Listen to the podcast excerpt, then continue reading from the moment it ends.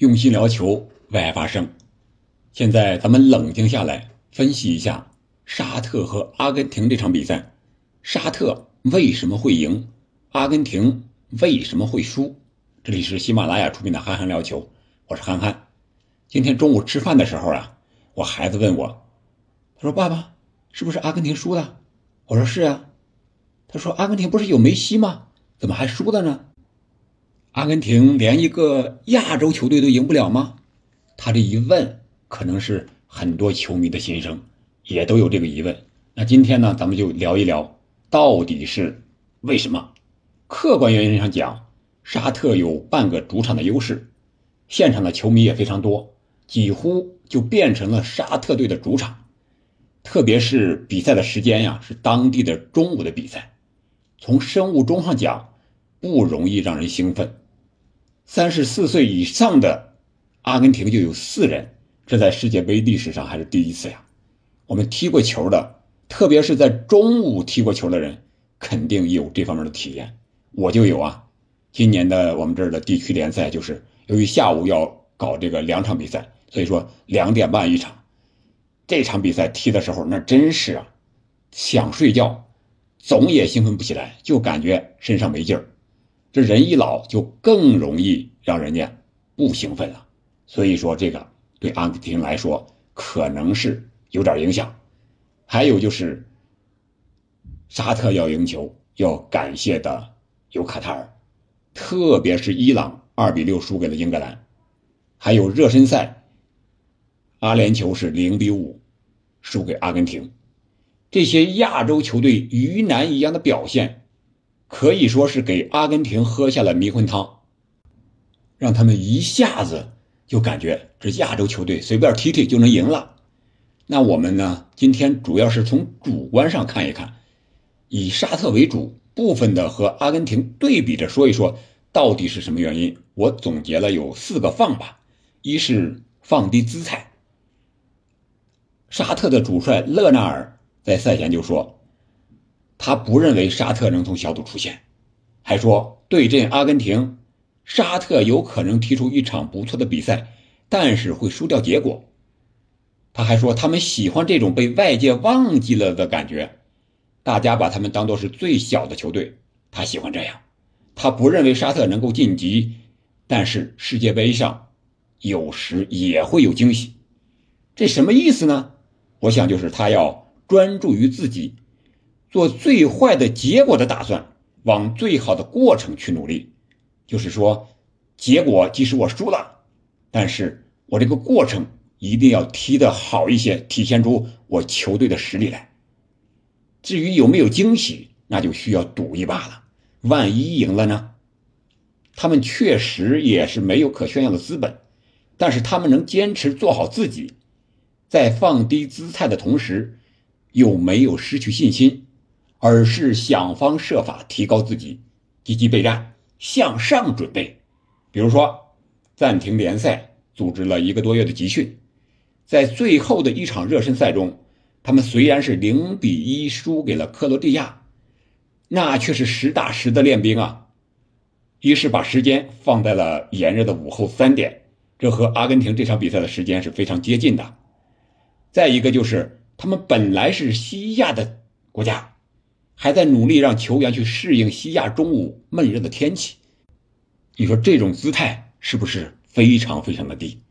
再一个就是在排兵布阵上，那场热身赛他们是四幺四幺，这和阿根廷比赛是完全相同的，首发也仅仅是换了两个人，而阿根廷呢，则正好相反，在到了卡塔尔和阿联酋进行热身赛的时候，他们是安排了晚上六点半进行的。这个时间就比较舒适了。那场热身赛，阿根廷是四四二，首发阵容与沙特这场比赛的阵容换了五个人，将近一半。你你看看，这两个态度明显就不一样啊！可以说，今年这个夺冠大热门可能是有点烧晕了阿根廷队的头脑。希望这场冷门啊，能让他们及时的清醒。第二个原因，我觉得就是放平心态。姿态低了，心态就容易平。正是因为他们有清醒的认识，对球队有非常准确的定位，才能布置出非常合理的战术，也就有效遏制住了阿根廷的发挥。同时呢，沙特球员也没有思想压力，这一点从球队丢球之后依然能够很好执行战术要求就能看出来，不像伊朗队一丢球以后就不知道怎么办了，有点着急了。球队既没有天真的想赢，也没有怯懦的怕输，反而都能让球员发挥出自己的水平。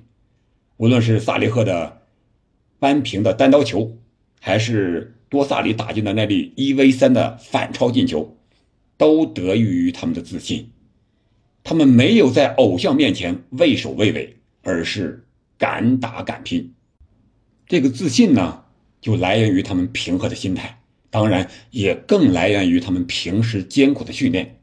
勒纳尔在训练中就喜欢在半场画出一小片区域，让队员们在训练狭小的空间里边快速的攻防。比赛中，我们经常看到梅西身边至少有两到三名防守队员，一个是贴身紧逼，一个是保持几米的距离，还有一个是伺机而动，判断梅西突破的线路，随时准备协防。还有就是，沙特队身体条件普遍好于阿根廷，他们经常还采用犯规的战术，在局部的争夺中没有落于下风，反倒是让阿根廷队员。摆脱呀，过人呀，传球啊，射门呀，都非常的难受。我们可以看到，沙特队员犯规之后啊，主动去找奥塔门迪握手和解，结果呢，奥塔门迪不理人家，说人家这个那个的，是吧？结果阿根廷让沙特啪啪的打脸了。第三个原因呢，就是放飞状态，这姿态低了，心态好了，这状态自然而然，我觉得就出来了。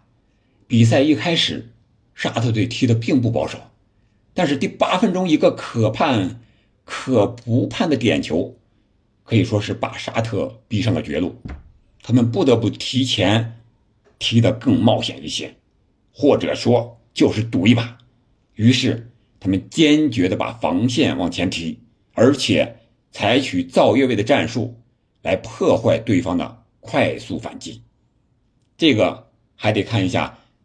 上一次零比一克罗地亚那场热身赛，当时他们也造了克罗地亚两个越位进球，可以说他们造越位也不是临时的起意，而是事先布置好的。这个还要感谢今年世界杯的半自动越位的新技术，因为沙特人知道这种技术对守方更有利，结果半场不到。阿根廷被吹掉了三个体毛级的越位进球，甚至还有的进球是有争议的。半场越位次数达到了七次。我们再看一下他们的防守数据，沙特的防线平均高度就是四十一点七米，就是说距离他们球门的距离比阿根廷还高出了零点四米，还靠前。这也就意味着。他们可以在更狭小的空间和阿根廷人拼抢，这也就大大提升了一个成功率，也节省了体能，同时打反击会更快。就是在这种情况下，他们比阿根廷还多跑出了十公里，相当于多一个人呀。阿根廷一共跑出是一百零二点三公里，而沙特呢是一百一十二点二公里。我想不是阿根廷队员不想跑。而是确实状态不好，不太适应这种中午踢球的环境和温度，结果沙特是赌赢了。第四一点，我想就是放下常态。在我们的印象中，沙特队员脚下技术好，身体力量不足，比较瘦弱。但是这场比赛一看，平均身高，沙特比阿根廷队员还要高。这一下子就改变了我们对沙特队员的以往多年形成的一种常态的错误的看法，而且在战术打法上，沙特也由过去的依靠个人，更加看重集体，更有战术纪律，更加重视进攻效率。这场比赛，他们三脚射门两次打正，两粒进球，而阿根廷呢，全场十四次射门，仅收获一粒点球。其实，在本届世界杯的亚洲区预选赛中，沙特就展现出了这些变化。最终，他们在十场比赛里边赢下了七场，仅仅是客场输给了日本。但是那时候，沙特已经确定小组出线了，获得了二十三个积分，力压日本和澳大利亚，以小组头名晋级啊！我们还知道国足和他是同一个小组的，我们还逼平了他，当时是一比一呀。那在这十场的预选赛之中啊，沙特的机会转化率是非常高啊，达到了百分之四十一点二，而他们让对手平均机会的转化率。只有百分之十四点三，你看昨天的比赛，沙特把这一特点可以说是完完美美的展现在了世界杯的舞台上。而阿根廷呢，洛塞尔索的受伤显然还没有找到很好的替代者，他们更依赖于梅西和迪玛利亚这些核心球员的个人发挥，这让沙特的防守就更容易布置，也更容易成功了。在阿根廷队传球数据上，我们看一下，梅西几乎是往回传比较多，七次占据榜首，给了奥塔门迪。而队友给梅西的传球中呢，是德保罗是七次，是最多的。在阿根廷队内相互传球最多的是帕雷德斯、德保罗、奥塔门迪和罗梅罗这些个后场倒脚，占了传球总数的将近。百分之十三点四，你想一想，这种防守，这种进攻，阿根廷相对来说就是无效的传球太多了。而在全场比赛之中呢，阿根廷队完成二十次传中，二十次呀，不少了吧？但是迪玛利亚一个人就占了九次，接近一半。你想一想，迪玛利亚已经那么老了。还在依靠他，你想一想，沙特队这种防守是不是针对性特别的强？也许这场胜利啊，不能确保沙特小组出线，也许会让沙特用光了所有的运气，耗掉了所有的体能，但是这已经不重要了。重要的是，如主帅勒纳尔所说，二十年之后还会有人记得他们，他们已经书写了世界杯的历史。而相对于阿根廷来说呢，还是我前期节目所讲的，天大的冷门，并不代表天塌下来了，也许会警醒他们，让他们更好的专注于比赛。好了，本期节目我们就聊到这儿吧。关于沙特和阿根廷这场比赛，你有什么想说的呢？欢迎在评论区留言。我们下期再见。